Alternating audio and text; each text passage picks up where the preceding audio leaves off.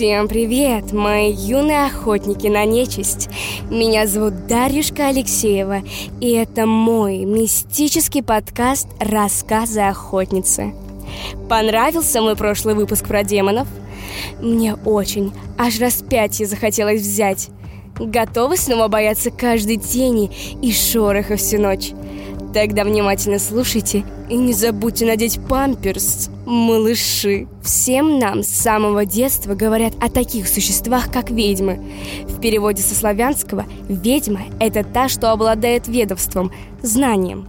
Традиционно это женщина, практикующая магию или что-то похожее на это.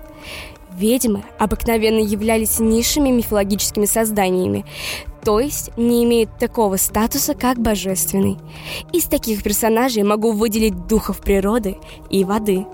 В средние века каждая вторая могла быть обвинена в колдовстве. Что это, если не сексизм чистой воды?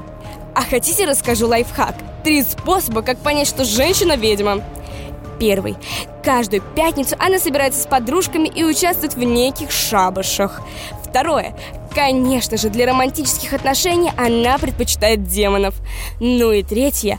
А вместо субботнего завтрака она приносит в жертву младенца. Сейчас вы подумаете. Ой, я по всем трем признакам подхожу. Кажется, меня скоро должны будут сжечь. Очень жаль. Но у славян было совершенно иное мнение.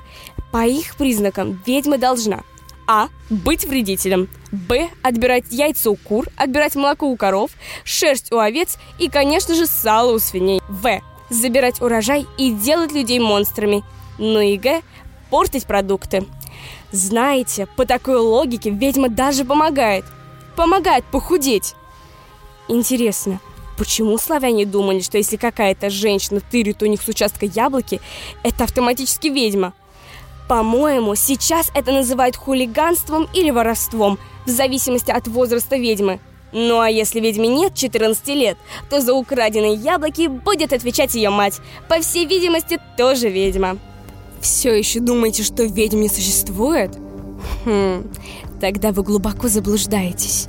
Возможно, эти истории не такие жуткие и мистические, но если задуматься, что это реально произошло, вам может стать не по себе. Поэтому, охотники на ведьм, прибавляйте громкость! Лори Кэббет родилась 6 марта 1933 года. Уже в 6 лет малышка Лори начала замечать странные вещи в своей рутине. Кэббет слышала странные голоса в голове, которые уверяли ее о существовании еще миров, которые не сможет увидеть обычный человек. Как мы уже с вами поняли, раньше сжигали или подвергали пыткам всех женщин, которые начинали вести себя довольно странно. А чтобы кто-то заявил сам о своих потусторонних способностях – но никто не хотел быть запеченной ведьмочкой в кляре. А Кэббет совершила сумасшедший по тем временам поступок. Она сама заявила, что является настоящей ведьмой. Чуть позже Лори открыла свой кружок гадания на картах. Я просто представляю это. Сидит мама с дочерью, выбирает дополнительные занятия. Рисование, вышивание, танцы, гадание на картах Таро от настоящей ведьмы 20 века. Выбор, куда отдать дочь, очевиден – на данном моменте вы можете подумать, да она просто шарлатанка. Или почему ее еще не сожгли? Но дождитесь конца, мои нетерпеливые. Ясновидица в какой-то момент своей жизни стала помогать полиции распутывать сложные преступления. Это может ввести в шок. Как ведьма может помогать правоохранительным органам. Также из удивительных способностей Лори я могу выделить то, что по ауре человека она могла узнать, какие у него заболевания. Ладно, эта история скорее не пугающая, а удивительная. Ну а теперь расскажу вам историю, которая действительно заставляет кровь в жилах похолодеть и пойти поменять белье. Слушайте, пока можете. Когда вы слышите выражение «семейное проклятие», что вы представляете – Лично я представляю какие-то доисторические предметы или семейное древо. Ну а если я скажу вам, что для такого проклятия достаточно заселиться в дом с давно умершей хозяйкой? Все началось как в стандартном фильме ужасов. Паршивый сценарий, очевидные скримеры и дешевые спецэффекты? Нет, я не об этом. В 1804 году фермер Джон Белл, его жена Люси и двое детей заселились на ферму в Теннесси. Сначала просто были хлопающие двери, звенящие цепи и стандартные проявления подобных существ. Вскоре ведьма семьи Белл, так ее прозвали в простонародье, явилась лично. Скажу вам так, это были не дружеские посиделки с чаем и печеньем.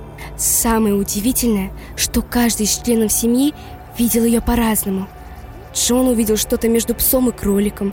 Сын Джона утверждал, что видел огромную птицу, а дочь Бетси видела девочку в зеленом платье, которая качалась на ветке. Но это было лишь начало. Сначала ведьма мучила родителей. Она терзала и била их во сне. Позже они находили подтверждение на теле в виде синяков и царапин. Больше всего досталось малышке Бетси. Ей было всего одиннадцать. Но ведьме это не мешало. Она таскала ее за волосы, выдирала их с корнями, колола и била. Самое странное, что сыну и жене Люси ничего от ведьмы не было. Она пела им песни и угощала фруктами. В итоге все закончилось тем, что Джон скончался от яда, подлитым ведьмой семьи Белл. Самое странное, что она обещала, что вернется через 107 лет.